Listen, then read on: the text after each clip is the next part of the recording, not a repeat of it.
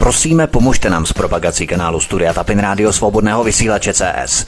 Pokud se vám tento nebo jiné pořady na tomto kanále líbí, klikněte na vaší obrazovce na tlačítko s nápisem Sdílet a vyberte sociální síť, na kterou pořad sdílíte. Jde o pouhých pár desítek sekund vašeho času. Děkujeme. Příjemný, krásný, dobrý večer, dámy a pánové, milí posluchači, zdraví vás Vítek na svobodném vysílači Studio Tapin Radio. Vítejte i na mém kanále Odyssey, kam se prosím zaregistrujte a klikněte na tlačítko odebírat tohoto kanálu, abyste nepřišli o další pořady, které pro vás chystám jako tradičně. Vítejte při poslechu pořadu o americkém zdravotním systému. Protože speciálně v těchto letech také díky agentě covidismu panuje v našich představách mnoho absurdních mýtů o americkém zdravotním systému. Myslím, že je na čase tuto debatu otevřít velmi precizně a detailně a s chirurgickou důkladností se skalpelem prořezávat do všech různých koutů této problematiky.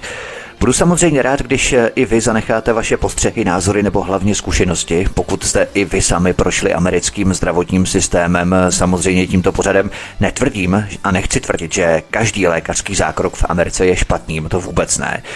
Ale tímto pořadem chci jednak rozptýlit mýty, které o americkém zdravotním systému panují a jednak sledovat všeobecné a většinové trendy z pohledu běžného pacienta. Takže naprosto rozumím tomu, když mě někdo bude rozhorčeně psát, že na americký zdravotní systém nedá dopustit. Ano, je skvělý. Ale pokud na to máte, a to znamená opravdu, pokud jste nadprůměrně bohatí a nějakou komplikovanou operaci si můžete v Americe dovolit. Troufám si říct, že vedle banálních zákroků mě nenapíše nikdo, kdo podstoupil nějakou opravdu velkou komplexnější operaci ve státech. Tak to je jenom úvodem, co mě přimělo k tomu se v této době covidismu vrhnout do tématu amerického zdravotního systému. Opět, stejně jako třeba u mého dvoudílného pořadu Lidské zrůdy MK Ultra, i tady mám seznam zhruba 70 odkazů, ze kterých jsem čerpal a jejich čísla budu hlásit během celého pořadu. Pokud budete chtít zaslat jakýkoliv odkaz ke konkrétní kauze, klidně pište číslo toho odkazu, který chcete a já nemám problém cokoliv zaslat z materiálů, ze kterých pořad zdrojuju a čerpám, ale jako obvykle Limit eh, znaků v popise pořadu je 5000 znaků, takže se mě sem ta hromada odkazů nevejde. Proto tu jsou jenom kapitoly. Ty kapitoly jsou opatřené časovými značkami nebo razítky, takže pokud si chcete zpětně přehrát nějakou konkrétní kapitolu, jednoduše klikněte na danou číselnou značku požadované kapitoly a tím se efektivně a rychle na vybranou kapitolu přesunete. Dost k úvodu, pojďme na první kapitolu, která nese název Americký zdravotní systém nejdražší na světě plus statistiky. Stejně jako v případě kvality amerického školství je i většina toho, co vám říkají o výhodách amerického zdravotnického systému, jen falešná propaganda a značkový marketing. Spojené státy vynakládají více než dvakrát tolik prostředků než kterákoliv jiná západní země na zdravotnický systém, který je všeobecně považovaný za nejnefunkčnější ve vyspělém světě a kde navzdory dvojnásobným celkovým nákladům nemá velká část obyvatelstva přístup ke zdravotní péči. Mnoho studií prokázalo, že ve Spojených státech dochází každoročně k obrovskému počtu úmrtí, kterým lze předejít, a to výhradně v důsledku nefunkčnosti systému zdravotní péče. Nejdůvěryhodnějším odhadem byla studie provedená profesory Harvard Medical School Himmelsteinem a Woolhandlerem v roce 1997, která dospěla k závěru, že ve Spojených státech každoročně zemře asi 100 tisíc lidí kvůli nedostatku potřebné péče. Odkazy 1 až 3 v popise pořadu na Odyssey. A statistiky potvrzují dál, že dalších 50 tisíc Američanů každoročně zemře při čekání na kritickou léčbu, protože nemají pojištění. Odkaz číslo 4 v popise pořadu na Odyssey. Tato čísla, jakoliv velká, jsou ale zanedbatelná ve srovnání s čísly pacientů, kteří zemřou po přijetí do amerických nemocnic. Poslouchejte dál. Ve Spojených státech je dnes průměrná délka života na 50. místě na světě, těsně nad Albánií. A kojenecká úmrtnost na 46. místě na světě, horší než ve Slovinsku. Ve všech případech daleko pod všemi vyspělými zeměmi a také pod Čínou. Ze 17 zemí s vysokými příjmy, které v roce 2013 zkoumal Národní institut zdraví, měly Spojené státy nejvyšší výskyt kojenecké úmrtnosti, srdečních a plicních onemocnění, sexuálně přenosných infekcí, těhotenství mladistvých, úrazů, vražd a zdravotního postižení. Tyto problémy dohromady řadí Spojené státy na konec žebříčku v délce života. Odkazy 5 až 11 v popise pořadu na Odyssey. V roce 2000 provedla Světová zdravotnická organizace VHO rozsáhlou studii zdravotnických systémů v přibližně dvoustech zemích světa. Odkazy 12 až 13 v popise pořadu na Odyssey. V této studii byl americký zdravotnický systém hodnocený jako nejnákladnější, 37. příčka v celkové výkonnosti a 72. příčka podle celkové úrovně zdraví. V jiné studii, The Commonwealth Fund, byly Spojené státy hodnocené jako zdaleka nejnižší v kvalitě zdravotní péče ze všech podobných zemí a zdaleka nejdražší. Časopis Health Affairs provedl v roce 2000 studii, ve které zjistil, že od roku 1970 získali všechny ostatní národy přibližně o 6 let delší průměrnou délku života než Spojené státy. Podle Světové zdravotní organizace VHO a The Commonwealth Fund vydávali Spojené státy v roce 2011 na zdravotní péči v přepočtu na jednoho obyvatele a v poměru k HDP více než kterýkoliv jiný stát, ale v kvalitě zdravotní péče se umístili na posledním místě. To všechno jsou prosím odkazy, jejich čísla uvádím a které jsem připravený kdykoliv i hned poslat v případě, že někdo o těchto číslech pochybujete. Jsou to odkazy, jsou to zdrojované informace, jsou to zdrojovaná data. Pojďme na další kapitolu, to byl takový úvod po úvodu a pojďme na další kapitolu zisky ve zdravotnictví, soukromé pojišťovny a korporace. Hlavní příčinou je pravicové politické přesvědčení, že vláda nemusí financovat sociální potřeby, o které se podle ní lépe postará soukromý sektor. Ovšem skutečný důvod je spíše obchodní než ideologický. Odhodlání několika bohatých průmyslníků získat přístup k obrovskému zdroji příjmů ze zdravotní péče. Díky rozsáhlému lobbingu a faktické kontrole ze strany soukromých zájmových skupin přenechala americká vláda zdravotnické služby z velké části soukromému sektoru a ponechala korporacím, aby zajišťovaly sociální potřeby společnosti na základě maximalizace zisků. Pokud jsou za zajištění základní společenské potřeby zodpovědné soukromé korporace, které se řídí především ziskem a vlastními zájmy, dochází samozřejmě k obrovským střetům zájmů. Dvěma hlavními projevy tohoto kapitalistického přístupu jsou za A. Velká část zdravotnických služeb ve Spojených státech amerických, včetně nemocnic a lékařských ordinací, je provozovaná jako ziskový podnik a nikoliv jako součást sociální infrastruktury národa, jak je tomu třeba v Kanadě a v Evropě. A za B. Zapojení pojišťoven jako ziskových prostředníků. To je jeden z faktorů, který prohlubuje rostoucí příjmové rozdíly v Americe. Zapojení soukromých spekulantů do veřejných služeb slouží pouze k odčerpávání bohatství od široké veřejnosti a jeho soustředění do stále menšího počtu lidí. Místo toho, aby bylo recyklované prostřednictvím vlády a celé populace. To je důvod, proč dnes američané nemají státem financovaný univerzální systém zdravotní péče a také hlavní důvod, proč ve Spojených státech existují tisíce soukromých charitativních organizací, které vybírají peníze na všechny možné účely. Existují určité zdravotní dávky pro důchodce a některé velmi chudé, ale všichni ostatní si musí koupit pojištění od pojišťovny, které stojí americké rodiny téměř 25 tisíc dolarů ročně a očekává se, že se zvýší na více než 35 tisíc dolarů, zatímco jednotlivci často platí 7 tisíc dolarů a to vše za pojistky, které nepokrývají mnoho nemocí nebo lékařských zákroků a u kterých je často odmítané jak pojistné krytí, tak výplata pojistného plnění. Naproti tomu rodiny v Kanadě platí asi tisíc dolarů ročně za univerzální státem financovaný systém jednoho plátce bez účasti pojišťoven, který pokrývá všechny a všechno, bez upisování a s malým počtem odmítnutých zákroků. Pojišťovny a američtí kapitalisté se tomuto typu systému neustále vysmívají jako nemorální socializované medicíně a napadají Kanadu, že se stará více o lidi než o zisky firem. Bez ohledu na tuto kritiku má Kanada jeden z nejlepších a nejlevnějších systémů zdravotní péče na světě, což je výsledkem dvou rozhodnutí. Za A. Systém je státem provozovanou sociální službou s jedním plátcem a za B. Soukromé podnikání a pojišťovny byly eliminované jako ziskoví prostředníci. Kanada se rozhodla správně, Spojené státy nikoliv. Pojďme na další kapitolu Příklady amerického zdravotnictví. Připravte si viza kartu. Uvedu jenom několik příkladů takových nákladů pro naší představu jenom.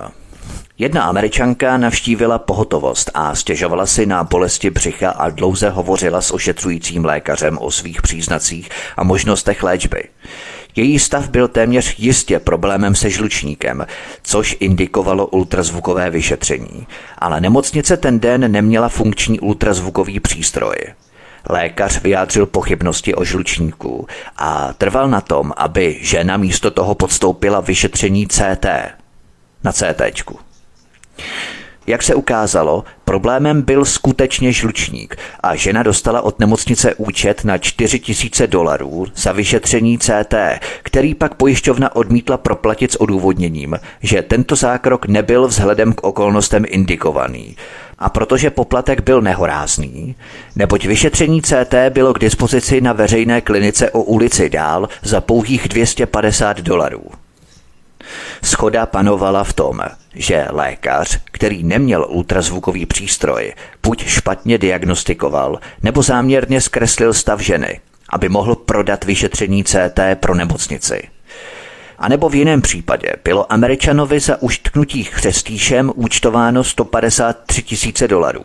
Z toho 40 tisíc dolarů tvořil poplatek za pět dní v nemocnici a téměř 85 tisíc dolarů za léky, které nemocnici stály necelých 10 tisíc dolarů. Odkaz číslo 14 v popise pořadu na Odyssey.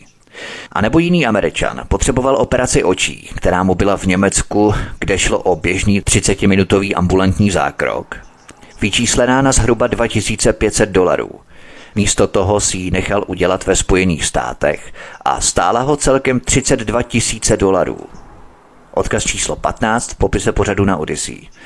Náhrada kyčelního kloubu stojí 150 až 350 dolarů v závislosti na typu a zemi výroby, ale nemocnice si za ní účtují 5 až 10 tisíc dolarů a prodej dovozů těchto kyčelních kloubů je přísně omezený, aby se ochránili zisky amerických výrobců, kteří si pak k té ceně připočítávají obrovské přirážky. Za jednoho američana požadovala typická americká nemocnice 78 tisíc dolarů bez započtení odměny pro chirurga. Tento muž si nechal vyměnit kyčelní kloub v soukromé nemocnici v Belgii za 13 660 dolarů. Tato cena zahrnovala nejen kyšelní kloub, ale také všechny poplatky za lékaře, za operační sál, berle, léky, nemocniční pokoj na pět dní, týdenní rehabilitaci a zpáteční letenku do Ameriky. Odkazy číslo 16 a 17 v popise pořadu na Odyssey. Naproti tomu si poslechněte jednoho Kanaďana, cituji. V kanadském Torontu jsem podstoupil dvě výměny kyčelního kloubu v nemocnici specializované na kloubní náhrady. Jediné náklady, které mi vznikly, bylo jízdné taxíkem do nemocnice a pronájem telefonu zhruba 4 dolary na den během pobytu v nemocnici. Zdravotní péči se platíme z daní a nikdy se nemusíme obávat, že bychom se nedočkali lékařské péče. Tyto příklady, které jsem uvedl, jsou dokonalou ilustrací dvou ze tří nejzávažnějších nedostatků amerického zdravotnického systému.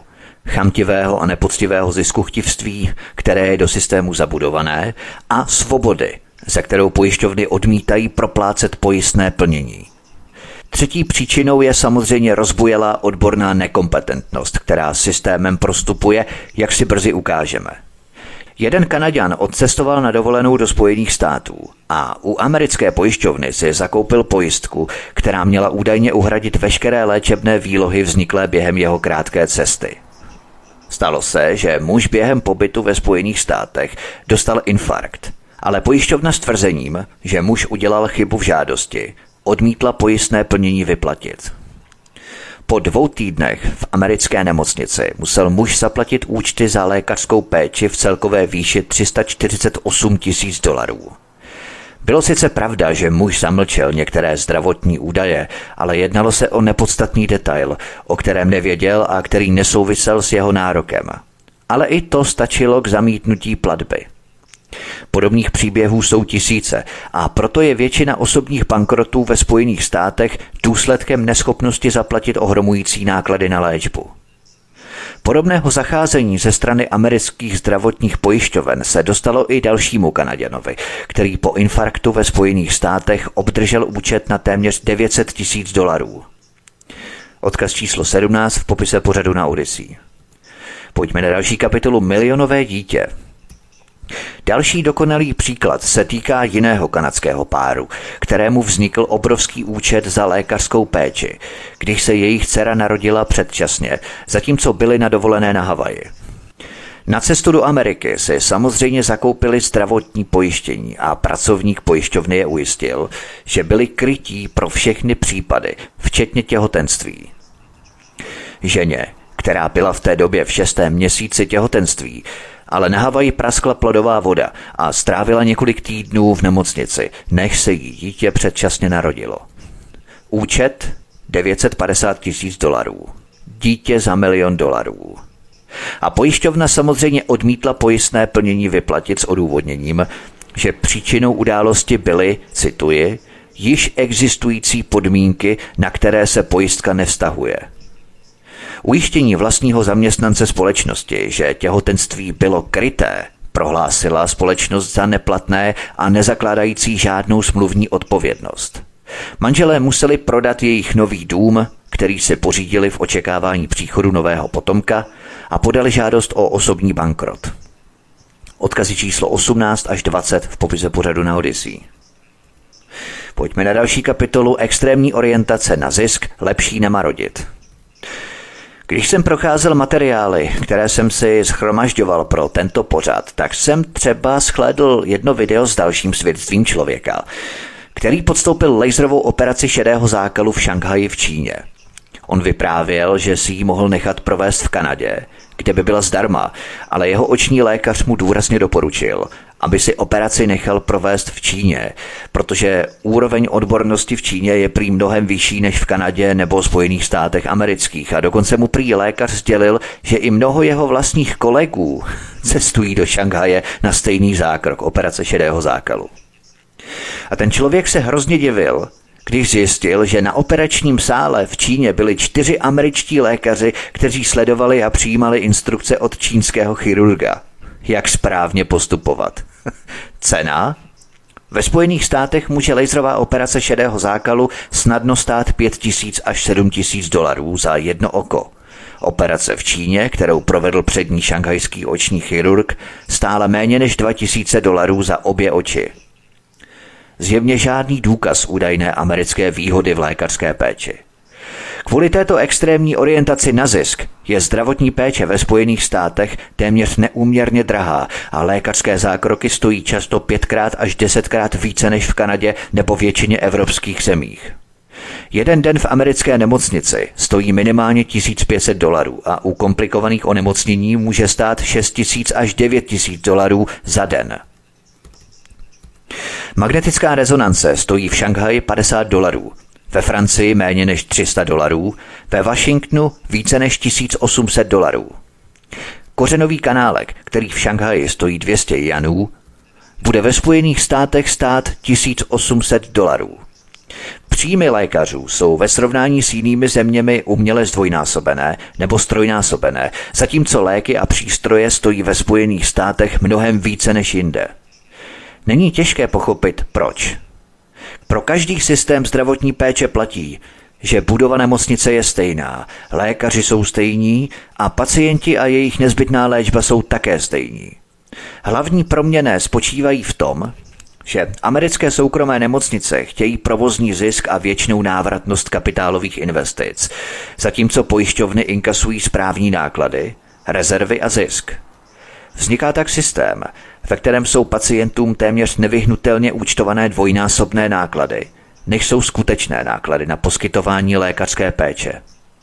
Zjednodušeně řečeno, Pobyt v nemocnici může stát 5000 janů, včetně nákladů na lékaře, léky a tak dál. Pokud je ale nemocnice soukromou ziskovou společností, která požaduje návratnost počáteční kapitálové investice plus vysoký provozní zisk, náklady se zvýší na 7500 jenů. V rámci Číny teď hovoříme. A pokud do prostřed vložíme pojišťovnu jako mezičlánek, její režie, náklady, prodej, rezervy a zisk zvýší náklady na 10 tisíc janů. Kapitalismus volného trhu ve zdravotnictví zdvojnásobí náklady na přesně stejný produkt. Jak by to mohlo být jinak? I dítěti by mohlo být jasné, že vložení těchto ziskových subjektů do středu toho systému může vést pouze k mnohem vyšším nákladům pro veřejnost. Jen administrativní náklady na soukromé zdravotní pojišťovny ve Spojených státech jsou značné. Studie vypracované společností McKinsey a mnohem dalšími skupinami schodně odhadují, že průměrné výdaje na zprávu zdravotnictví a pojištění představují 20 až 25 odhadovaných celkových nákladů. Posloucháte pořad americký zdravotní systém od mikrofonu svobodného vysílače Studia Tapin Rádio vás zdraví vítek, písnička je před námi a po ní budeme pokračovat dál. Hezký večer a pohodový poslech. Máme po písničce od mikrofonu svobodného vysílače Studia Tapin Rádio vás zdraví vítek, posloucháte pořad americký zdravotní systém. Pojďme na další kapitolu Náklady rostou, úplatky a korupce. Náklady dále zvyšuje skutečnost, že Spojené státy vynakládají na jednoho obyvatele mnohem více prostředků na léky než kterákoliv jiná země. To především proto, že kontrola korporací nad americkou vládou je tak dokonalá, že se americkým farmaceutickým společnostem podařilo prosadit, aby kongres chválil zákon, který zakazuje státní zdravotní službě vyjednávat o nižších cenách léků a nutí jí tak platit jakékoliv vyděračské ceny, které společnosti požadují. Dále je také nezákonné, aby nemocnice nebo lékaři předepisovali generické léky, i když jsou k dispozici. Podplácení lékařů je v Americe tradiční, ale postupuje se jinak, protože vyplácení úplatků v hotovosti je nezákonné, zatímco poskytování slev nikoliv.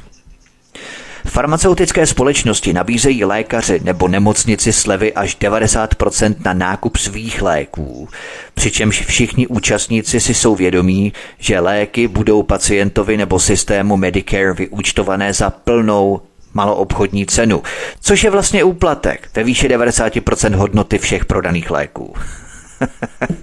Oni vám účtují 90% slevu a vy to potom prodáte za plnou cenu. To znamená 90% vám padne do kapsy. Odkazy 21 až 23 v popise pořadu na Odyssey.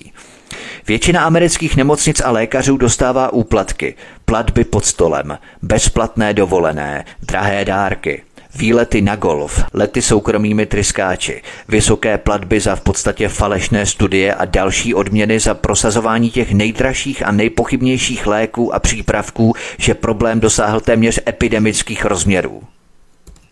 Jedna soukromá firma ve Spojených státech se pokusila vytvořit databázy všech nemocnic a lékařů, kteří dostávají peníze od výrobců léčiv a zdravotnického materiálu a výkazy všech přijatých peněz ve snaze pomoci pacientům ochránit se před neetickými lékařskými praktikami a před zbytečnou a příliš drahou léčbou v nemocnicích.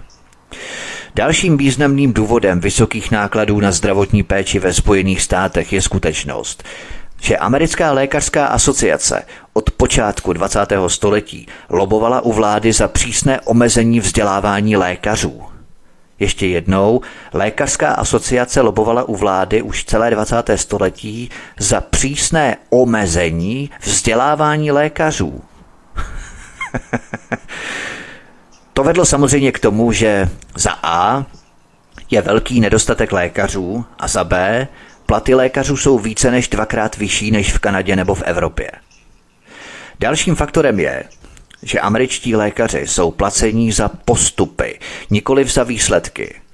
To znamená, že nejsou placení za ošetření pacienta, ale za každý drobný úkon.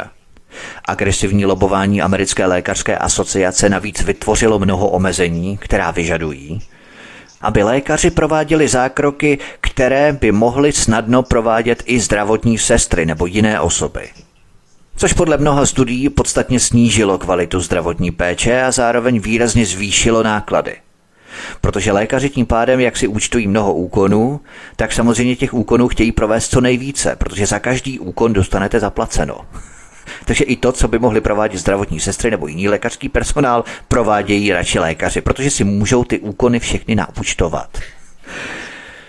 Pojďme se podívat na další kapitolu Pacienti a nemocnice jako dojné krávy. Podle článku ve Wall Street Journal Fakultní nemocnice byly dlouho chloubou velkých amerických univerzit, ale interně jsou častěji označované jako dojné krávy, přičemž některé fakultní nemocnice každoročně schrábnou miliardy za značně předraženou lékařskou péči. Ve Spojených státech jich je asi 120. Tvoří je fakultní nemocnice s úzkými vazbami na lékařské fakulty, které tvoří jenom asi 5% všech nemocnic, ale produkují asi 25% všech příjmů amerických nemocnic. Odkaz číslo 24 v popise pořadu na Odyssey. Většina amerických nemocnic je překvapivě zisková. Nejziskovější nemocnicí ve Spojených státech amerických, Flowers Medical Center v Dotamu ve státě Alabama, vykázala neuvěřitelnou 53% provozní marži a Delsol Medical Center v El Paso v Texasu astronomickou 45% provozní marži. Odkazy číslo 25 až 27 v popise pořadu na Odyssey. Pojďme se podívat na další kapitolu Si nemocný, prodej dům a zaplať. Během hospodářské krize v roce 2008 zbankrotovaly miliony amerických rodin, především kvůli vysokým nákladům na zdravotní péči a neexistenci národního systému zdravotní péče. Už dlouho platí, že naprostá většina osobních bankrotů ve Spojených státech je způsobená nadměrnými náklady na zdravotní péči. V posledních letech přibližně 65% Američanů, kteří požádali o bankrot, uvedlo jako příčinu vysoké výdaje na zdravotní péči. Nová studie provedená v roce 2013 zjistila, že téměř 50% všech důchodců je nuceno prodat nebo výrazně zastavit svůj dům, aby mohli zaplatit účty za zdravotní péči a že přibližně 25% všech Američanů v důchodu vyhlásí bankrot kvůli nedostupným výdajům na zdravotní péči. Kam jít, když je vám 75 let, jste nemocní a zbankrotujete bez domova a majetku? Americká vláda a americké zdravotnické firmy často tvrdí, že všichni občané Spojených států mají k dispozici zdravotní pojištění, ale toto tvrzení je naprostá lež. Američané, kteří chtějí uzavřít zdravotní pojistku, musí projít lékařskou kontrolou a pojišťovny, které se chtějí vyhnout pojistným událostem, důkladně prověřují žadatele kvůli už existujícím onemocněním. Mnoho žadatelů pojišťovny dokonce odmítají a u jiných uvádějí nedostupně vysoké sazby, a to i za tak běžné nemoci, jako je akné, několik kilogramů nadváhy nebo podváhy a stará sportovní zranění. To znamená, že mnoho milionů Američanů si nemůže koupit pojištění kvůli relativně malým a léčitelným předchozím stavům. V jedné z nejzávažnějších studií o americkém zdravotnictví Commonwealth Fund zjistil, že ze všech Američanů ve věku 20 až 65 let, kteří v předchozích třech letech usilovali o individuální zdravotní pojištění, si 65% pojištění nekoupilo, protože se jim zdálo nedostupné a jen asi 25% pojištění skutečně získalo. V americkém systému si musíme nejprve zakoupit zdravotní pojištění, potom naštívit nemocnici a následně podat žádost pojišťovně o schválení a proplacení našich léčebných výloh. Nemělo by být překvapením, že toto schválení není vždy udělené. Mít pojištění není zárukou, že vaše účty za lékařskou péči budou zaplacené. Důvodem je, že každá americká zdravotní pojišťovna má obrovské oddělení, jehož úkolem je zkoumat každou žádost o úhradu léčebných výloh a hledat důvody, proč žádost zamítnout a velmi často se jim to daří. Často stačí špatně napsané jméno, opomenutý detail nebo drobná informace o zdravotním stavu, cokoliv, aby vám odmítli proplatit pojistné plnění. Nejlepší americkou praxí v pojišťovnictví, stejně jako v jakémkoliv jiném odvětví, je maximalizovat zisk. Nejlepší způsob, jak toho pojišťovna může dosáhnout, je odmítnout vyplatit pojistné plnění. Tyto odmítnuté pojistné události nejsou vzácnou anomálií. Vedoucí pracovníci amerických zdravotnických firm budou tato obvinění samozřejmě popírat, ale stačí provést krátké vyhledávání na internetu o zdravotním pojištění v Americe, abychom získali svazky dokumentace a srdcervoucích příběhů o této skutečnosti. A je to ještě horší, protože téměř polovina Američanů, kteří si zdravotní pojištění sjednají, si může dovolit jenom malou pojistku, která zaplatí jen jednoduché a levné banální zákroky. Profesor Navarro z Univerzity Johnse Hopkinse. Ano, to je ta slavná univerzita, která pořádala pandemická cvičení Clydex a Event 201, tak právě profesor z této univerzity Johna Hopkinse upozornil na tento větší problém nedostatečně pojištěných lidí a poukázal na mnoho Američanů, kteří jsou schopní získat pouze minimální pojištění, které neproplácí nejnutnější zákroky. Podle jedné studie přibližně 40% dospělých Američanů uvedlo, že si v předchozím roce odpustili potřebnou lékařskou péči kvůli nákladům. Také mnohočetné studie dokumentují velké nerovnosti v systému mezi bohatými a chudými a podle úrovně vzdělání. Převažuje také rasismus, přičemž se opakovaně zjistilo, že černoši a další menšinové skupiny dostávají méně zdravotní péče než bílí američané, zejména pokud péče zahrnuje nákladné technologie. Pojďme se podívat na další kapitolu Kvalita lékařské péče v Americe. Ve Spojených státech dochází k neustálému stahování léků, zdravotnického vybavení a výrobků z trhu kvůli kontaminaci, fyzikálním poruchám, výrobním vadám a mnohému dalšímu, často v ohrožení života. Katétry, které se při zavádění rozpadají, kapačky s fyziologickým roztokem, které jsou nejen špatně označené, ale obsahují bakteriální a fyzikální kontaminanty, špatně označené léky a léčiva, rozšířený nedostatek sterility, kontaminované transfuzní přípravky a další závady, kterých je příliš mnoho na to, abych je uváděl.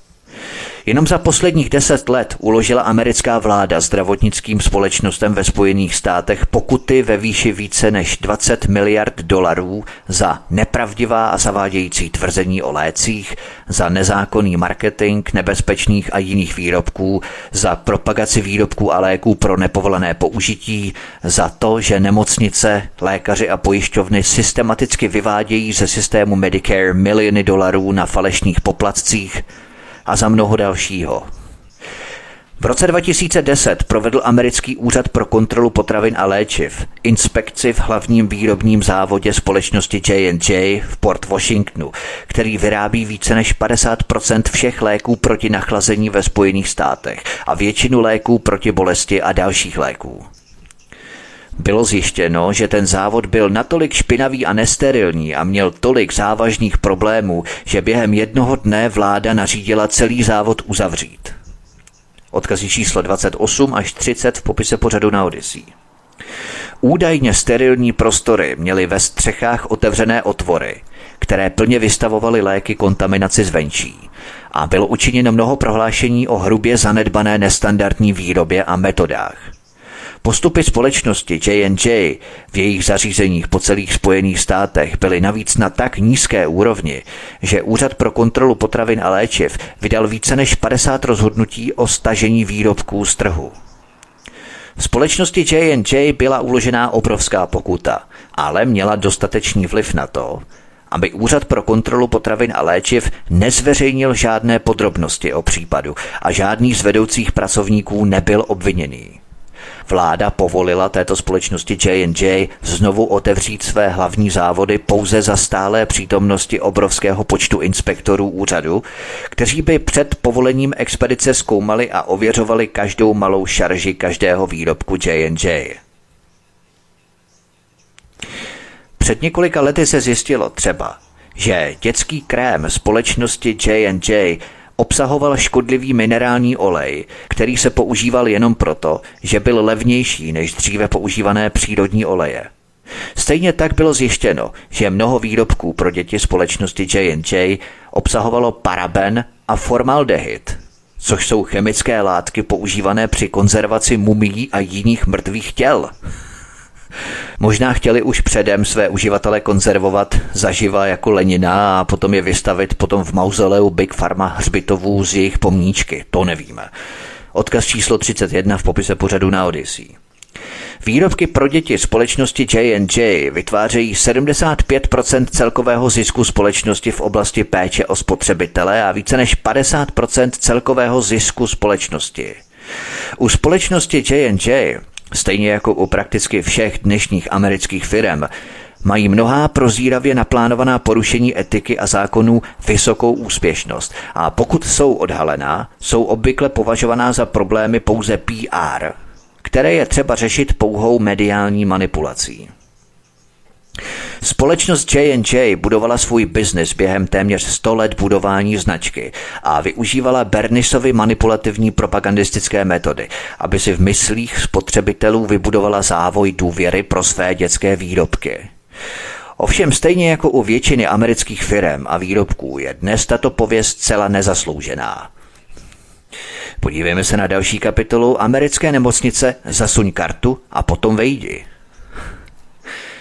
Americké federální úřady před několika lety provedly razy v nemocnici Sacred Heart Hospital v Chicagu a v prostorách jejího majitele, vedení a lékařů kvůli tomu, co úřady označili za dalekosáhlý systém vydírání a úplatků v rámci programu Medicare, který zahrnoval zbytečné, invazivní a smrtící lékařské zákroky. Lékaři úmyslně nadměrně léčili pacienty, dokud nebyli schopní sami dýchat a poté jim provedli zbytečnou tracheotomii, za kterou mohli od systému Medicare nebo pojišťoven požadovat 160 tisíc dolarů. Plných 25% pacientů, kteří byli těmto zákrokům podrobení, zemřelo, ale nemocnice z toho měla obrovský zisk – Edward J. Novak, majitel nemocnice, zorganizoval masivní lov na pacienty, kdy zbytečně převáděl pacienty z pečovatelských domů bez ohledu na jejich zdravotní potřebu, a to výhradně za účelem provedení tohoto zákroku, který byl pouze jedním z dlouhého seznamu trestných činů obsažených ve 100-stránkovém obvinění. Odkaz číslo 32 v popise na pořadu Odyssey klidně zašlu. Podobnou kriminalitu vykazovaly i další americké nemocnice, které prováděly nezákonné odběry a odebírání orgánů, zbytečné operace srdečních bypassů, předepisovaly nadměrné množství léků, prováděly nadměrně drahou léčbu a mnoho dalších. Jedním z nebezpečí je, že mnohé americké osvědčené postupy, zahrnující jejich mantru volnotržního kapitalismu, nejsou nikdy uvedené v jejich obsahu a jsou objevené až dlouho poté, co je příliš pozdě na to, aby se ty škody napravily. Podívejme se na další kapitolu Pečovatelské ústavy ždímu majetky chovanců před smrtí.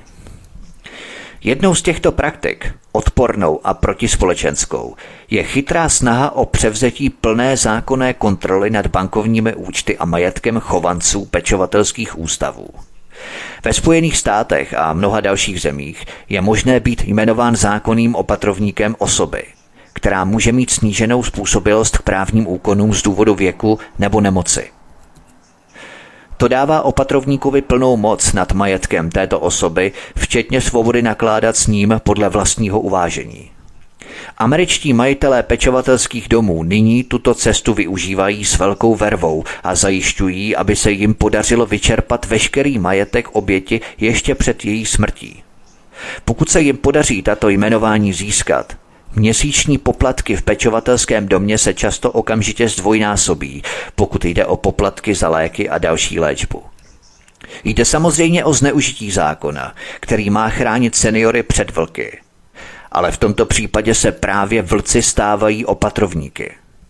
Majitelé pečovatelských domů ze své strany tvrdí, že jde pouze o praktickou záležitost výběru účtů, o zajištění toku příjmů pro ně a nikoli pro konkurenta – to všechno ale vychází z předpokladu, že tok příjmů je jejich majetkem, který je třeba chránit a hnací silou je slepá chamtivost, nikoli v bezpečnost.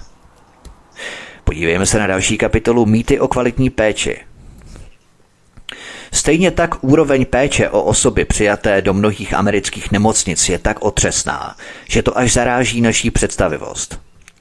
Třeba slavné armádní zdravotnické středisko Waltera Reeda – bylo po generace vydávané za stělesnění kvality lékařské péče, zejména o vojenské veterány, ale stejně jako v mnohých jiných případech ve Spojených státech šlo o propagandistické mýty a marketingovou značku. Deník Washington Post zveřejnil sérii investigativních článků, ve kterých podrobně popsal závažné případy neuspokojivé léčby, zanedbávání pacientů a nekvalitních podmínek. Vojáci s poraněním mozku nebo s amputovanými končetinami živořili celé měsíce v ubikacích zamořených škůdci a čekali na finanční schválení léčby. Ten článek ve Washington Post popisoval tato zařízení jako zamořená krysami a šváby s potřísněnými koberci, levnými matracemi pokrytými černou plísní, podlahou pokrytou výkaly, často bez přístupu k topení a vodě, z dílery drog, kteří často posedávali venku. Mnoho vojáků zemřelo na následky působení tohoto amerického zdravotnického zařízení s osvědčenými postupy. Odkazy číslo 34 až 36 v popise pořadu na Odyssey klidně zašlu. Armádní zdravotnické středisko Voltra Reeda nebylo zdaleka nejhorší. Americká vláda postavila v Afghánistánu nesmírně nákladnou lékařskou nemocnici Devout National Military Hospital, která se ukázala být větším zločinem než samotná afgánská válka, pokud je něco takového vůbec možné. Podle zpráv vyšetřovatelů pacienti leželi ve špíně, v některých případech hladoví a s groteskními proleženinami. Jeden pacient byl na pokraji smrti hladem. Pacienti byli měsíce ponechaní s otevřenými a neošetřenými ranami, týdny ponechaní s infikovanými a znečištěnými obvazy, operovaní bez jakéhokoliv anestetika nebo úlevy od bolesti, přičemž během celého operačního procesu zůstávali při vědomí. Ani na operačních sálech nebyly nikdy sterilní podmínky a mnoho pacientů zemřelo.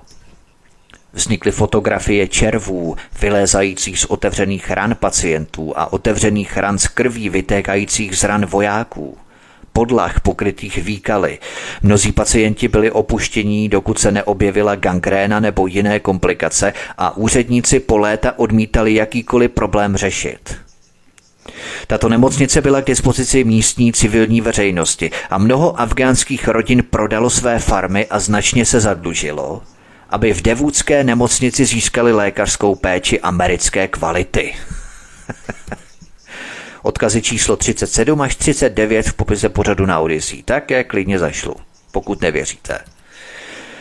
Samotná nemocnice Johnse Hopkinse v Baltimoru ve státě Maryland patří k nejlepším zdravotnickým zařízením ve Spojených státech a je na třetím místě v zemi – Tvrdí o sobě, že je jedním z nejlepších lékařských center na světě, které určuje standardy zdravotní péče o pacienty a výzkumů. Jednou z těchto špičkových výzkumných činností je zřejmě gynekologická fotografie – v roce 2014 nemocnice souhlasila s vyplacením 190 milionů dolarů více než 8 tisícům ženám a dívkám, když se zjistilo, že jeden z jejich lékařů pořizoval téměř 15 let sexuální fotografie pacientek. Ukázalo se, že pacientky byly do nemocnice běžně volané na obvykle zbytečné prohlídky vagíny, během kterých lékař tajně používal minikameru a vyčerpávajícím způsobem fotografoval svých více než 12 tisíc pacientek. Policie později objevila více než 12 videí a velké množství statických snímků, což označila za mimořádné množství uložené v počítačích v jeho domě.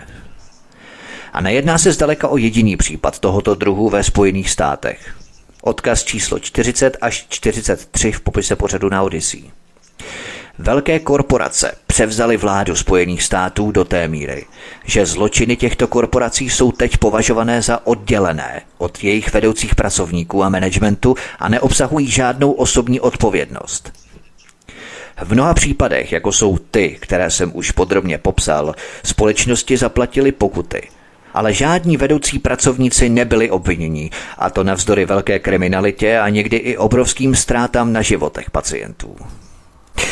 Posloucháte pořad americký zdravotní systém od mikrofonu svobodného vysílače Studia Tapin Rádio vás zdraví. Vítek písnička je před námi a po ní budeme pokračovat dál. Hezký večer a pohodový poslech. Máme po písničce od mikrofonu svobodného vysílače Studia Tapin Rádio vás zdraví. Vítek posloucháte pořad americký zdravotní systém.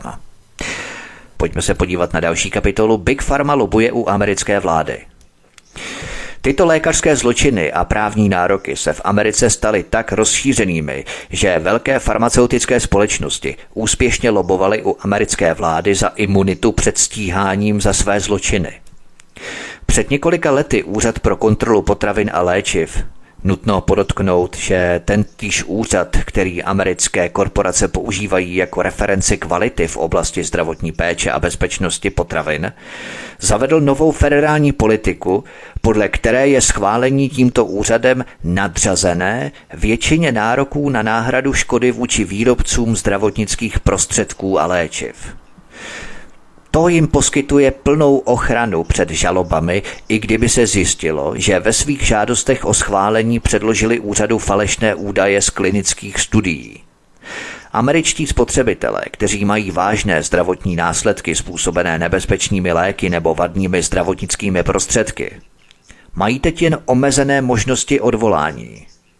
Společnost Merck Pharma Prodávala svůj lék Vioxx X 10 let svědomím, že způsobuje infarkty a zabíjí možná až 500 tisíc pacientů, ale odmítla lék stáhnout, protože přinášel miliardové zisky. Odkaz číslo 44 v popise pořadu na Odyssey.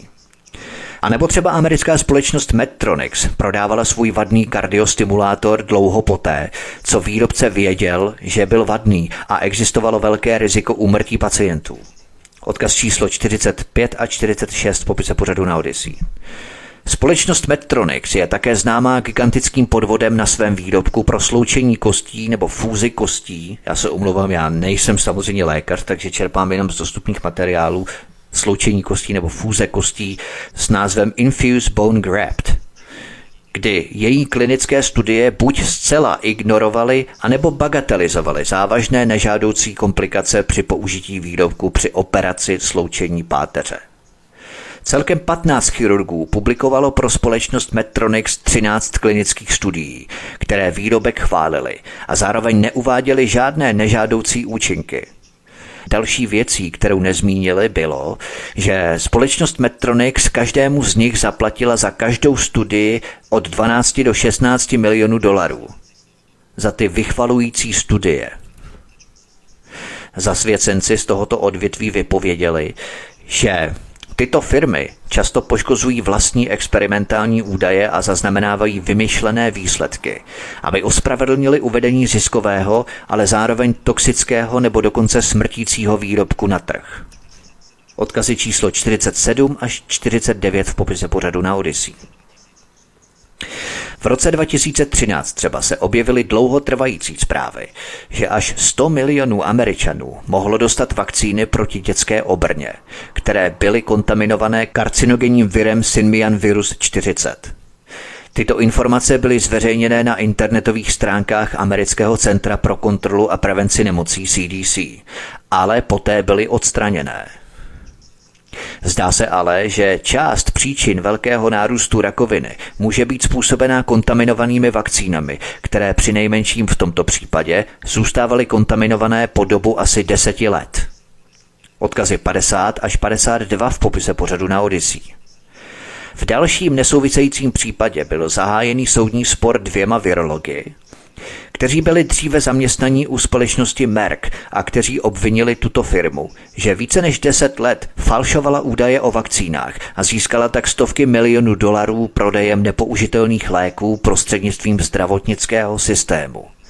Virologové ve svém podání tvrdili, že společnost Merck falšovala údaje přidávala do krevních vzorků zvířecí protilátky, aby vytvořila zdání reakce lidského imunitního systému, ničila důkazy o svém jednání a lhala vyšetřovatelům Úřadu pro kontrolu potravin a léčiv. Tvrdili také, že jim společnost Merck vyhrožovala trestem odnětí svobody, pokud ten podvod nahlásí úřadům. Přesto všechno se ale zdá, že americká vláda se vyhnula přijetí opatření a toto tvrzení jednoduše ignorovala. Odkazy 53 až 55 v popise pořadu na Odyssey. Všechno vám klidně zašlo. Z amerického lékařského prostředí pochází mnoho zdokumentovaných zpráv tohoto druhu, které společně spochybňují americké tvrzení o lékařské převaze. V listopadu 2014 napsal Tom Blackveldo do kanadského deníku National Post užitečný článek, ve kterém popsal prudce rostoucí počet upozornění a stažení vadných léků na předpis, které v těch letech zasáhly Kanadu jako epidemie. Odkazy 56 až 58 v popise pořadu na Odyssey. Situaci ve Spojených státech konkrétně nezmínil, ale byla tam horší než v jiných západních zemích. Dvě nejčastější závady se týkaly nestabilně zabalených léků, které degradovaly dlouho před uplynutím doby použitelnosti a bakteriální a jiné kontaminace. Mnoho lékařů vyjádřilo vážné obavy, že tyto vadné léky mohou vyvolat nejen závažné neočekávané vedlejší účinky, ale často mají za následek i smrt. Vzhledem k tomu, že americké farmaceutické společnosti ovládají tak velkou část celosvětového řetězce dodávek léků a jsou tak patologicky vedené snahou o maximalizaci zisku, není divu, že kvalita těchto amerických výrobků, stejně jako všech ostatních, tímto procesem velmi trpí. Jedním z obvinění vznášených na adresu indických výrobců léčiv, často vlastněných americkými firmami, je, že prostě vyvážejí svůj odpad – Situace se stává ještě zrádnější, když lékařští výzkumníci zjistili, že ty též farmaceutické společnosti, stejně jako jejich vlády, jsou až příliš ochotné zahájit masivní soudní procesy proti každému, kdo tyto zločiny odhalí veřejnosti. Pojďme se podívat na další kapitolu Lékařská přísaha jsme krytí před žalobami. Důležitým rysem amerického lékařského prostředí je pojištění proti zneužití, které potřebují všichni američtí lékaři, aby byli krytí, když jsou žalovaní za to, že svým pacientům provedli něco nezákonného nebo trestného, anebo když jim byla odňatá nesprávná ledvina nebo amputovaná nesprávná noha. A nenechte se mílit, k takovým chybám dochází častěji, než si dokážeme představit z kvanta článků, které jsem při přípravě tohoto pořadu prošel. Skutečně mě to vyrazilo dech. A soudní odměny za takovéto závažné lékařské chyby mohou být vysoké, takže není překvapivé, že všichni lékaři chtějí mít pojistku proti zanedbání péče. Překvapením je, že toto pojištění může snadno stát 300 tisíc až 400 tisíc dolarů ročně, pokud vám ho pojišťovna vůbec poskytne. Jedním z důvodů vysokých nákladů jsou jistě vysoké soudní rozsudky, ale dalším faktorem je četnost těchto žalob na neschopné lékaře a nepoctivé nemocnice, kterých je ve Spojených státech každoročně několik tisíc. Američtí lékaři jsou stejně nedbalí, neprofesionální, nevzdělaní, zločinní a stejně náchylní k hloupým chybám jako lékaři v kterékoliv jiné zemi. Nejsou ničím výjimeční. Například v červenci 2014 přinesl britský Independent zprávu o události, která se ve Spojených státech jaksi nedostala do zpráv. Pacient žaloval lékaře a nemocnici v Birminghamu v Alabamě za chybějící části jeho těla. Zdá se, že když se pacient probral z narkózy po zákroku, který měl být jednoduchou obřízkou, zjistil, že mu byl omylem amputovaný celý penis a že nikdo z Princetonského lékařského centra nebyl schopný vysvětlit proč. Odkaz číslo 59 v popise pořadu na Odyssey. Nemocnice slíbila, že se bude proti žalobě důrazně bránit, a to z důvodů, které nebyly hned jasné. Pokud si myslíte, že tohle je špatné, vezměte třeba v úvahu Duke Hospital, která je v celostátním žebříčku velmi vysoko a v Severní Karolíně je na prvním místě a je spojená se světoznámou Duke University, která nyní přináší své osvědčené postupy do Číny. Nemocnice byla v roce 2015 zažalovaná za zanedbání lékařské péče poté, co doktor Christopher Mentik, hlavní gastrointestinální chirurg Dukeovy nemocnice, odstranil pacientce malou část střeva jako léčbu zácpy. Ale pak nějakým způsobem spojil střevo ženy s její vagínou místo s konečníkem. Ještě jednou, lékař spojil střevo s vagínou místo konečníku. Normálně zůstanete zírat s otevřenými ústy, co za řezníka jí operovalo. Věrni své formě lékaři ze společnosti Duke tvrdili, že tato událost nesplňuje požadavky pro nárok na očkodnění za zanedbání lékařské péče, protože neodpovídá právní doktríně, která říká, že, cituji, pouze znalec by byl schopný určit, zda došlo k pochybení. Konec citace. Soud se pacientky tvrdě zastal, nesouhlasil s tím a uvedl, že k pochopení toho, že výkaly nejsou určené k vylučování z pochvy, není přece třeba znaleckého posudku. A v dalším rozkladu Duke Hospital uvedla, že nemocnice měla maximální důvěru v operující lékaře, přičemž ignorovala otázku, zda pacientka tuto důvěru také sdílela. Situace s nemocničními chybami a pochybeními je tak špatná, že americký systém Medicare má dokonce seznam několika tisíc amerických nemocnic, kterým odmítá vyplácet poplatky a výdaje kvůli vysokému počtu lékařských chyb zjištěných po propuštění. Jedná se o chirurgické komplikace, neúspěšnou léčbu, problémy způsobené nevhodnými léky a dokonce i úmrtí, které jsou důsledkem chyby, nekompetentnosti a nebo nedbalosti lékaře.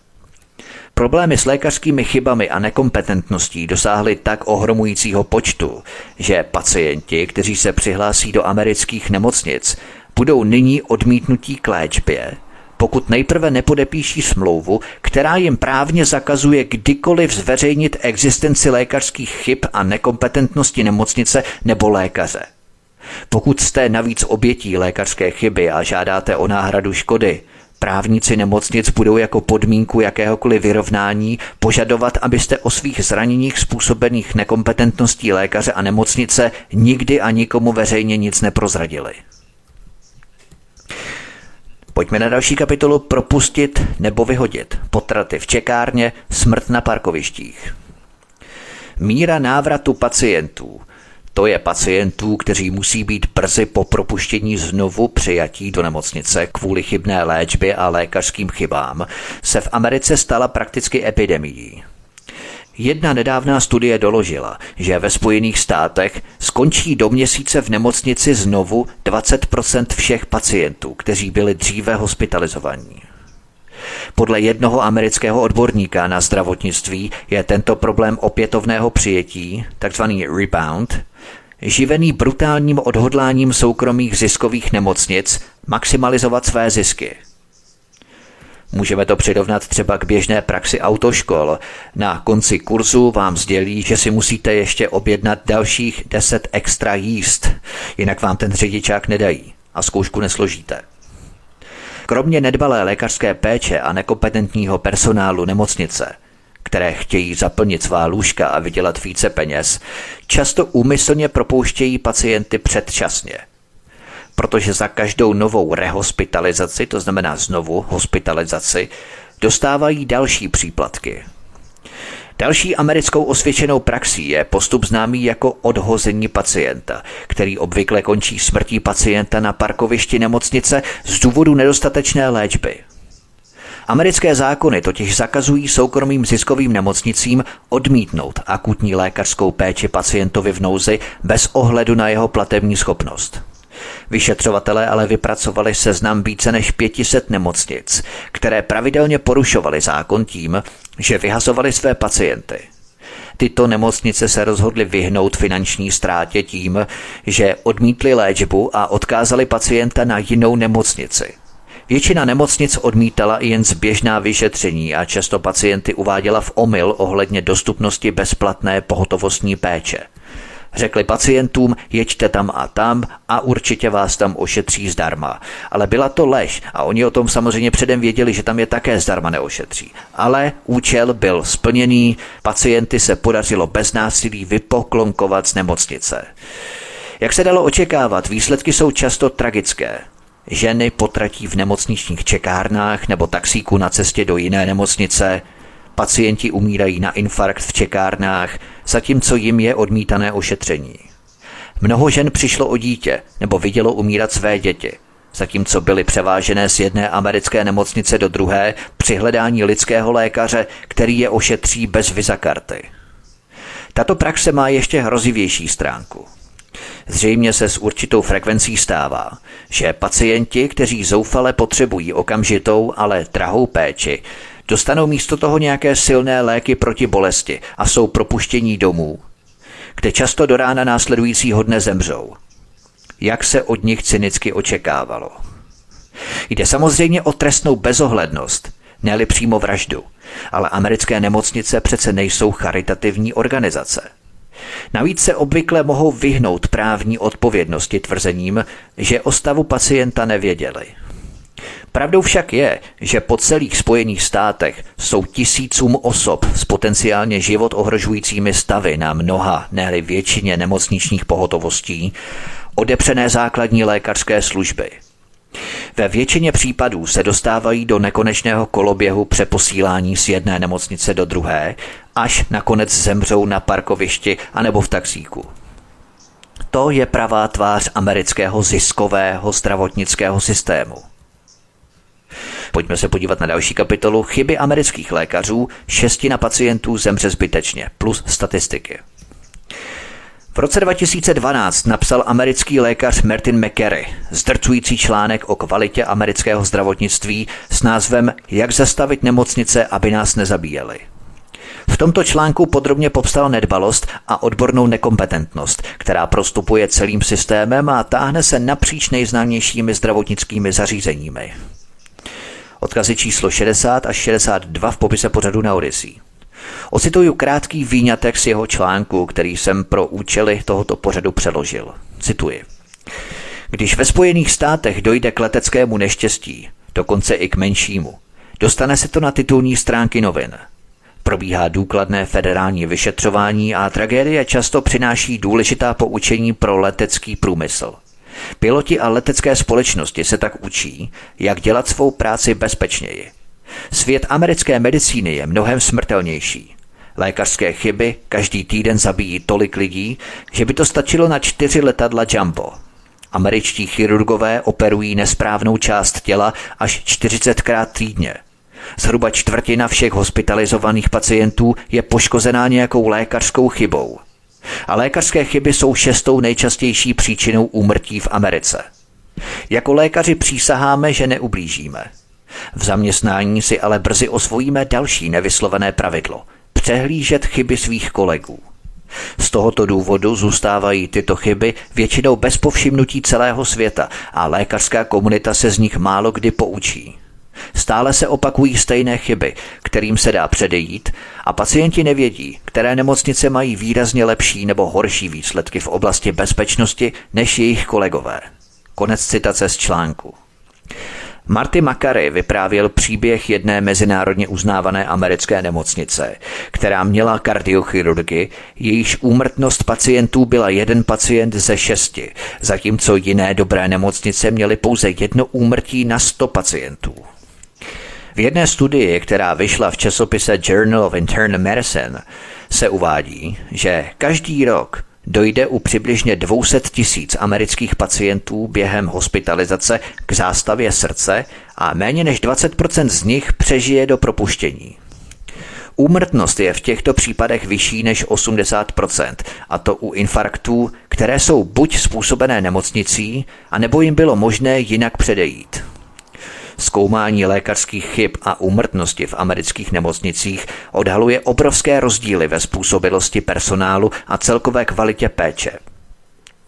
V jednom případě byla provedena studie o riziku přežití po mozkové mrtvici v Atlantě ve státě Georgia, která dospěla k závěru, že v nemocnicích s nízkou kvalitou se riziko úmrtí pacienta zvýšilo přibližně 20krát. Pacienti mají bohužel jen zřídka kdy k dispozici dostatečné informace o úmrtnosti v různých nemocnicích. Ocituju další krátkou pasáž z článku Marty McCaryho.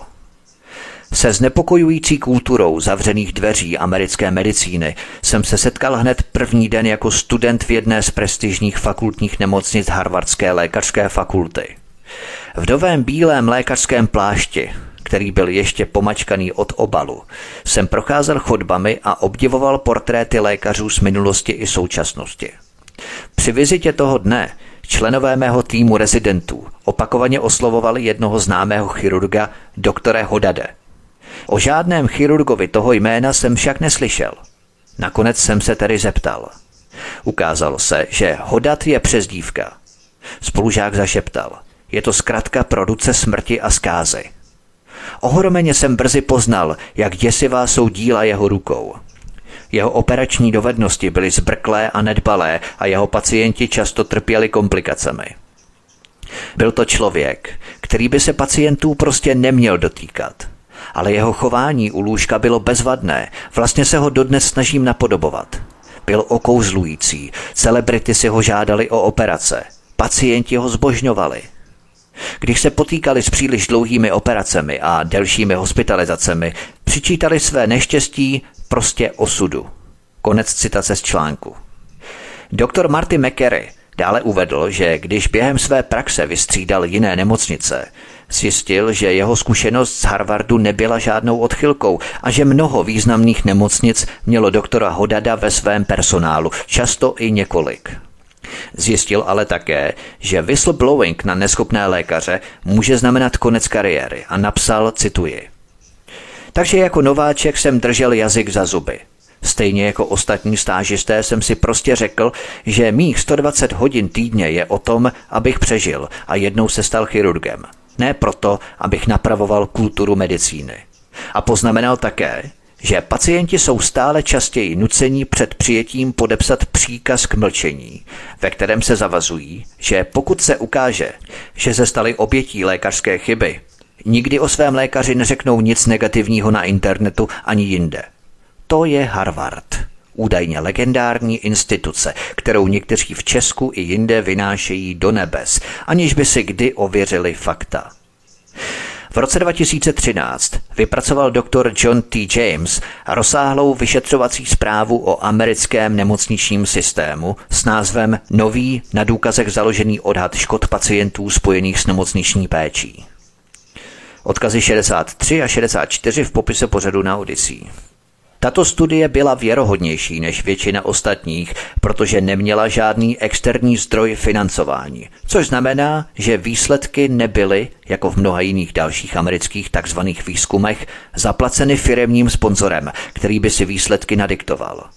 Dr. James zkoumal, do jaké míry dochází k fyzickému poškození a úmrtí pacientů v důsledku chyb a pochybení v americkém zdravotnickém systému. Odvolával se na starší studii provedenou Institute of Medicine v roce 1984, která uváděla, že v amerických nemocnicích ročně zemřelo na následky lékařských chyb asi 100 tisíc Američanů a cizinců. Načež chromáždil obrovské množství nových důkazů a studii aktualizoval. Jeho metodika se zdála být příkladná v tom, že zkoumal všechny lékařské záznamy a hledal v nich abnormální laboratorní lékové nebo jiné výsledky, které by mohly naznačovat nežádoucí událost, která mohla poškodit pacienta. Dále prováděl rozhovor s pacienty a získával souhlas lékařů s těmito událostmi, než byly zanesené do studie jako údajné pro klasifikaci. Nejpozoruhodnějším, ale nejděsivějším důkazem který studie doktora Jamese přinesla, bylo zjištění, že skutečný počet předčasných úmrtí spojených s poškozením pacientů, kterému se dalo předejít, se odhaduje na více než 440 tisíc ročně ve Spojených státech a dále, že fyzické vážné poškození bylo pacientům způsobené v míře 10krát až 20krát vyšší než tento počet. Jinými slovy, 440 tisíc pacientů ročně zemře v amerických nemocnicích v důsledku chyb a nekompetentnosti lékařů a dalších 4 až 8 milionů pacientů utrpí vážné neletální poškození. Dále dr. James uvedl, že tato čísla nezahrnují desítky milionů takzvaných skoro nehod, které mohly pacienty zabít, ale naštěstí se tak nestalo. Dr. James ve své studii bez obalu uvedl, že abychom toto číslo úmrtí kterým se dalo předejít, uvedli na správnou míru, jedná se zhruba o jednu šestinu všech úmrtí, ke kterým ve Spojených státech každoročně dochází. Jaká by mohla být usvědčující obžaloba amerického zdravotnického systému než tato? 15 až 20% všech úmrtí, ke kterým ve Spojených státech každoročně dojde, je důsledkem nekompetentní lékařské péče a dále dr. James uvedl, že v této studii vyšetřovatelé zjistili pouze ty chyby, o kterých pacienti věděli, že se staly a že jistě existuje mnohem více závažných chyb, které nebyly zdokumentované a pacienti o nich prostě nevěděli.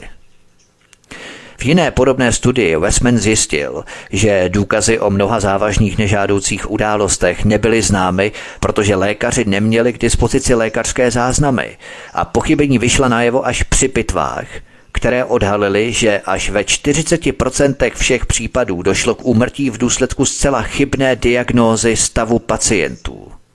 Dr. James zejména otevřeně obvinuje americké lékaře a nemocnice, že podle odhadů způsobují každoročně předčasná úmrtí na selhání srdce v počtu 100 tisíc případů, a to jen v důsledku nedbalého nepředepsání potřebných léků.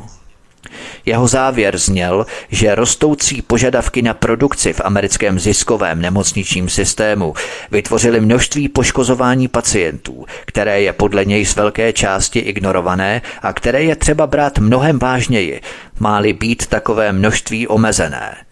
Trval na tom, že pacienti, a možná i jejich právníci, musí být během péče o ně plně zapojení a to až do té míry, že s každým pacientem musí být provedený rozhovor, aby se zjistily chyby, které by jinak mohly zůstat skryté a že musí být zavedená celostátní politika transparentní odpovědnosti za škody.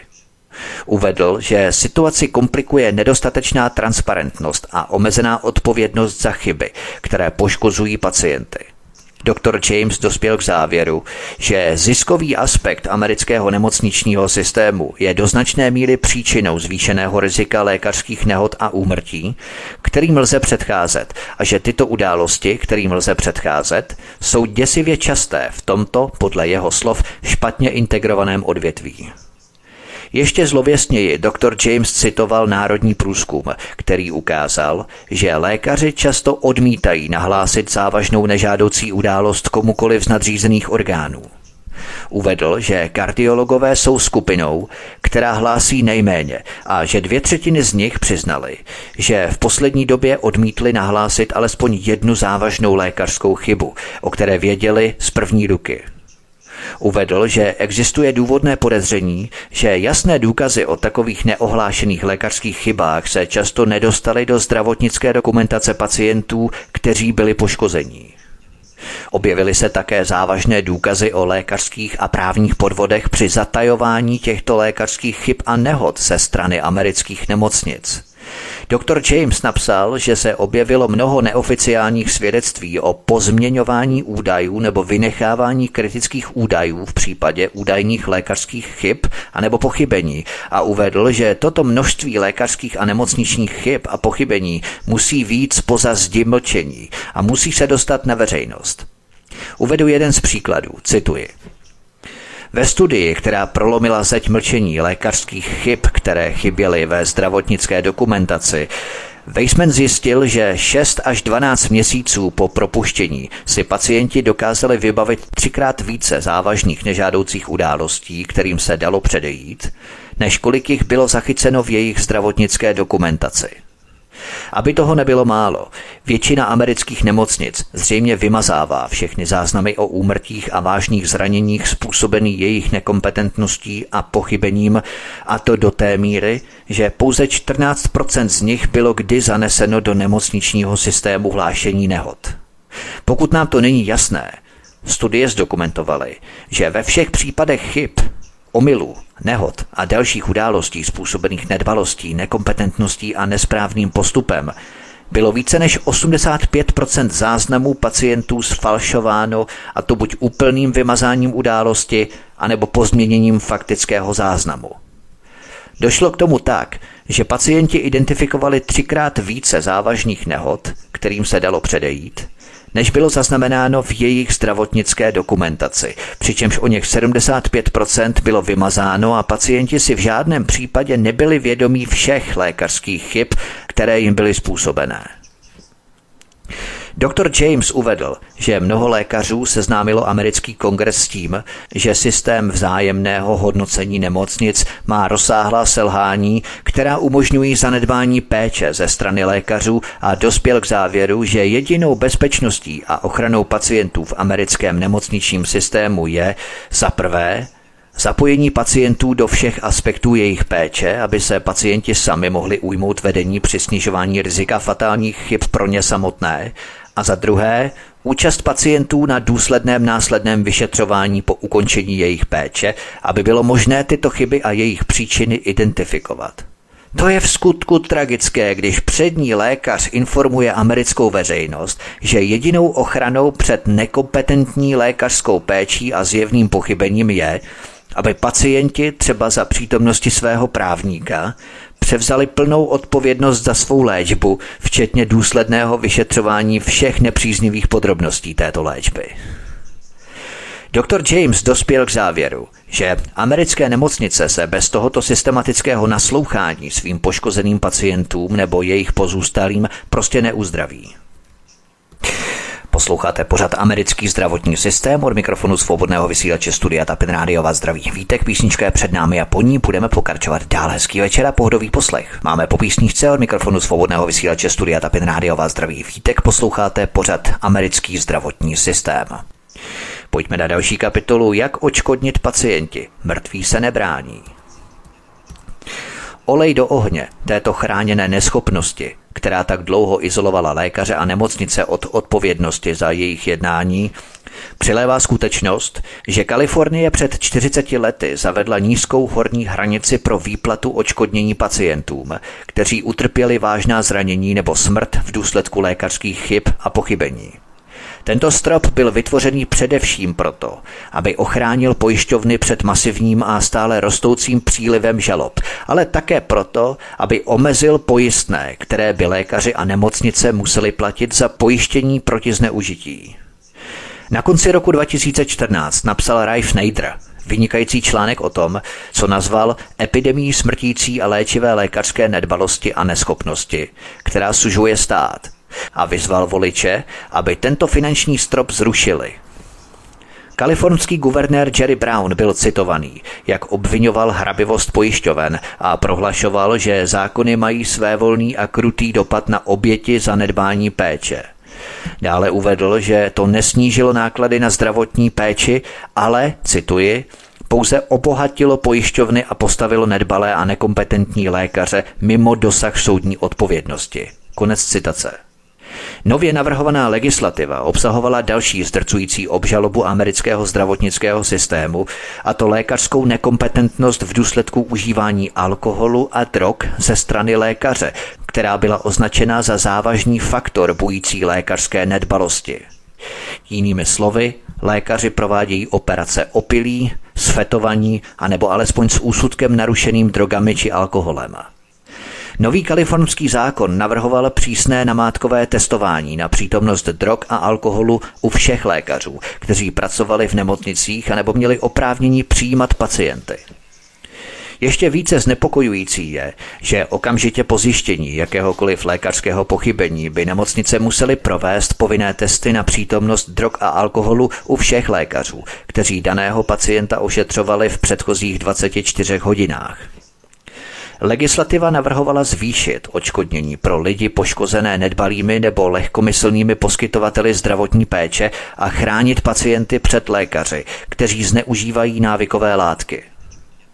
To je skutečně obraz prostředí dnešního amerického zdravotnického systému, který je nahony vzdálený absurdním a zjevně nepravdivým tvrzením o svědčených postupech a nejmodernějších lékařských postupech a věrni své formě, korporace, které ovládají všechny složky americké vlády, měli velkou podporu médií při odsuzování těchto legislativních návrhů na ochranu veřejnosti.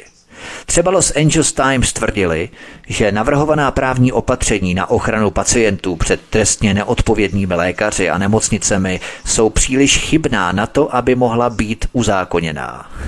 Opět korporátní mainstreamová média nechrání lidi, ale naopak kryjí korporace, big pharma, vládu, politiky, systém, jenom aby se proti establishmentu lidé příliš nevzbouřili. Ideologická clona a psychologická bariéra. Vždycky to ve svých pořadech říkám. To je hlavním úkolem mainstreamových médií. Stejně je to, jak vidíme, i ve zdravotnictví. Podívejme se na další kapitolu Vyberte si. Smrt na parkovišti anebo v nemocnici. Počet zbytečných úmrtí v amerických nemocnicích, kterým lze předcházet, dosáhl šílených rozměrů. Umrtí v nemocnicích, kterým lze předejít, způsobená prostými chybami a naprostou nedbalostí a nekompetentností lékařů, jsou teď v době covidismu hlavní příčinou úmrtí v Americe. Jeden populární článek s určitými doklady tvrdil, že lékaři a nemocnice každoročně zabíjejí téměř 800 tisíc lidí. Odkaz číslo 65 v popise pořadu na Odyssey. Článek tvrdil, že pravděpodobnost, že průměrného Američana zabije lékař, je 65krát vyšší než pravděpodobnost, že ho zabije zbraně, což je poměrně překvapivá statistika, protože ve Spojených státech je pouze 700 tisíc lékařů, ale 350 milionů zbraní. Dokonce i velmi opatrný server ProPublica uvedl, že minimum takových umrtí je při nejmenším hodně přes 200 tisíc až kolem 450 tisíc ročně. Odkaz číslo 66 popise pořadu na Odyssey. Pravdou je, že to nikdo neví jistě, protože nikdy nebyl spočítaný skutečný počet pacientů ve Spojených státech, u kterých došlo k poškození zdraví, anebo kterému se dalo předejít, anebo kvůli soustavným a často hrubým nepřesnostem v lékařských záznamech a neochotě lékařů a nemocnic hlásit chyby. Uvedený výzkum uvádí, že systémy hlášení nemocnic a vzájemného hodnocení zachycují pouze zlomek poškození pacientů anebo zanedbání péče. Tato oblast je samozřejmě obtížně zkoumatelná, protože jenom málo lékařů při vyplňování úmrtního listu uvede do kolonky příčina smrti udělal jsem chybu nebo odstranil jsem srdce místo ledviny. A skutečně je známo, že chyby lékařů a nemocnic jsou dramaticky podhodnocené. Obvykle proto, aby se odvrátila finanční odpovědnost a zabránilo se trestnímu stíhání. Výzkumníci proto musí schromáždit a proskoumat velké množství podrobností, které ale nemusí být vždy k dispozici, o každém úmrtí a provést nezávislé posouzení. Elenův článek končil slovy jednoho z lékařských manažerů, že debata o přesných číslech je zbytečná, protože skutečným problémem je, že i ty nejnižší odhady odhalují krizi v americkém zdravotnictví a že příliš mnoho lidí je poškozeno neumyslnými lékařskými chybami a je třeba to napravit. V roce 2014 vyšel v britském deníku Guardian článek s názvem License to Kill – Přeložil bych to jako s licencí na zabíjení. A tento článek odkazoval na takzvané zákony štítu ve velké části Spojených států, které osvobozují nemocnice od právní odpovědnosti za chyby nebezpečných lékařů a jejich fatální omily. Situace je taková, že nemocnice ve Spojených státech obvykle nemohou být činěny odpovědnými za úmrtí pacienta, pokud se neprokáže, že dali lékaři pokyn k zabití pacienta. Odkaz číslo 67 v popise pořadu na Odyssey. Pojďme se podívat na další kapitolu Ruská ruleta. Smrt na nežádoucí účinky léků. Dále takzvané vedlejší účinky nových a špatně pochopených léků stále častěji rozšiřují širokou smrtící řeku mezi obyvatelstvem v západních zemích, zejména včetně Spojených států a Kanady. Tyto příhody se teď označují jako nežádoucí účinky léků a odhaduje se, že je ve Spojených státech způsobují hodně přes 100 tisíc úmrtí ročně, což z nich činí jednu z hlavních příčin úmrtí v Americe. Podle časopisu Journal of the American Medical Association byl zjištěný extrémně vysoký výskyt závažných a smrtelných nežádoucích účinků léků. Vědci z Toronské univerzity provedli analýzu studií v amerických nemocnicích za posledních 30 let, aby zjistili četnost škodlivých a nezamýšlených účinků léků. A zjistili, že téměř 10% všech hospitalizovaných pacientů zažije každý rok alespoň jednu z těchto příhod, což by znamenalo, že se jednalo o čtvrtou nejčastější příčinu úmrtí v zemi. Výzkumníci upozornili, že jejich odhady jsou konzervativní, bez zohlednění podávání léků nebo jiných terapeutických selhání. Jinými slovy, k úmrtím nedošlo v důsledku chyby lékaře nebo lékárníka, předepsáním nesprávného léku nebo náhodného předávkování, ale jednoduše v důsledku už známých a často fatálních vedlejších účinků.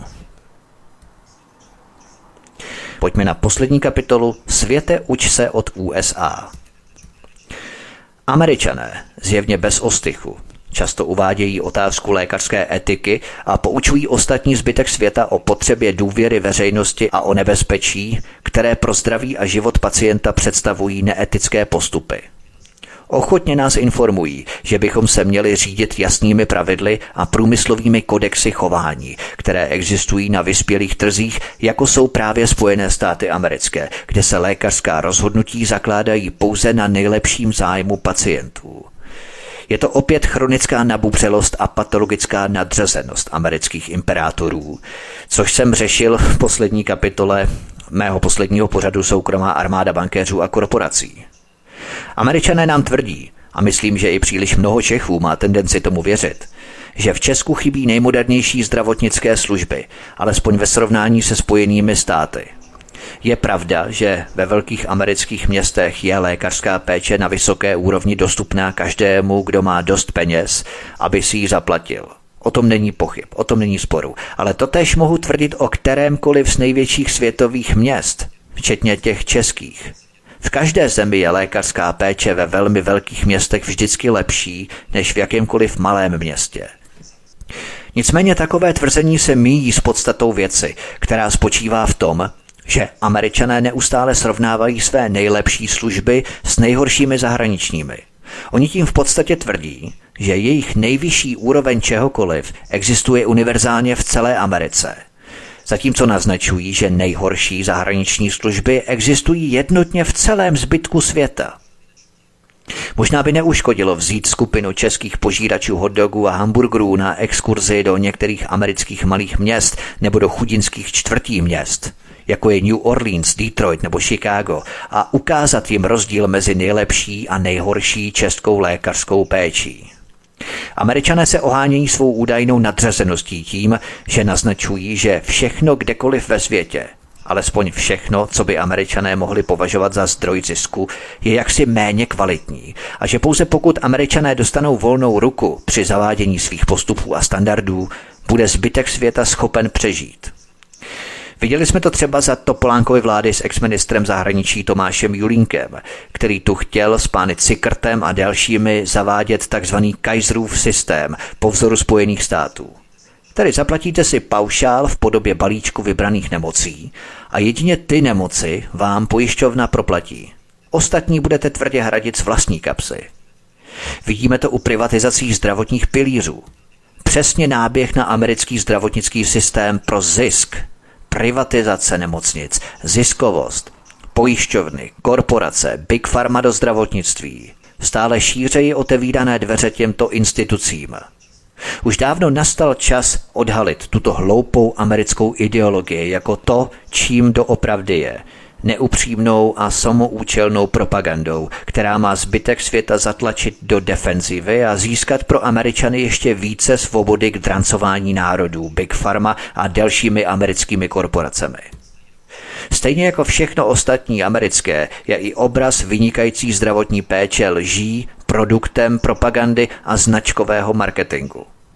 Američané nesrovnávají všechny části svého zdravotnického systému s reálným světem faktů, činů a výsledků, ale s dalším utopickým ideálem, který existuje pouze v jejich představách, v jejich myslích a právě tento ideál proklamují sobě i světu.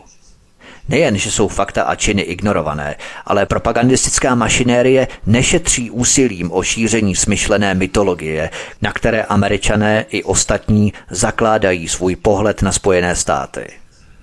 Musíme mít na paměti, že američané jsou experti na propagandu, na výrobu ideologických slzopudných keců a pak zaplatí reportérům a nebo novinám spoustu peněz pod stolem, aby reklamu zveřejnili. Jsou to agenti s teplou vodou. Rozmáhá se to tu také.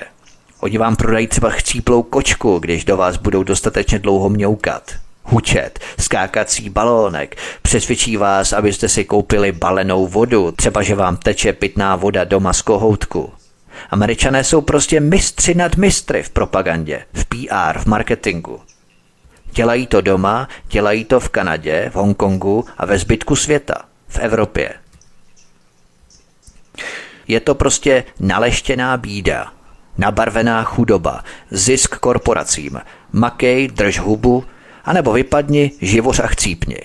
Jsi nemocný, nemáš na doktora, chcípni v čekárně nebo na parkovišti. Navzdory všemu výše uvedenému se američané a vlastníci médií, kteří také vlastní anebo ovládají velkou část americké zdravotnické scény, velmi intenzivně věnují publikování lživé propagandy. Existuje příliš mnoho Čechů, kteří jsou až příliš ochotní věřit, že cokoliv, co se dělá na západě, musí být nějakým způsobem lepší než věci u nás. Tato záplava americké propagandy začíná být protivná a nebezpečná a je třeba ji odhalovat. Česko je v mnoha lékařských postupech světovou špičkou a ve většině oblastech se vyrovná kterékoliv západní zemi. Dnešní pořad zakončím takovou metaforou, kterou jsem kdesi četl a hned jsem si ji poznačil, protože to tvoří skutečně skvělou tečku za dnešním povídáním o americkém zdravotnictví. Ta metafora zní. Na rozsáhlých lékařských loukách v Americe jsou jenom dvě hory. Jedna je hromada peněz, druhá hromada mrtvých těl. A všechno ostatní v krajině jsou jen malé kopečky, jaké vidíte všude. A touto metaforou skončím náš dnešní pořad. Já vám, milí posluchači, děkuji za poslech. Budu rád samozřejmě, jak jsem v úvodu říkal, za vaše postřehy, názory, komentáře v komentářích pod tímto pořadem na kanále Odyssey. Budu samozřejmě rád, když se registrujete na kanále Odyssey a zvolíte tlačítko odebírat a budete sdílet tento pořad na sociální média, posílat to všude, kamkoliv můžete. Já budu velmi rád a samozřejmě, jak jsem říkal, mám tady odkazy, asi zhruba 70 odkazů, které vám ke konkrétní kauze kdykoliv pošlu a nedávám je sem jenom proto, že limit znaků na popis pořadu na Odyssey i na YouTube, ale na Odyssey také je 5000 znaků, takže by se myslím, ta hromada odkazů nevešla. Takže jenom proto je se nedávám. Jsou tady kapitoly, eh, na každou kapitolu si můžete kliknout v rámci časového razítka, značky a spustí se vám přehrávání té dané konkrétní kapitoly, kterou chcete zpětně si třeba znovu přehrát a tak podobně. Já vám moc děkuji, mějte se krásně, budu se na vás těšit příště od mikrofonu svobodného vysílače Studia Tapin Radio vás zdraví Vítek, hezký večer, příjemný poslech dalších pořadů.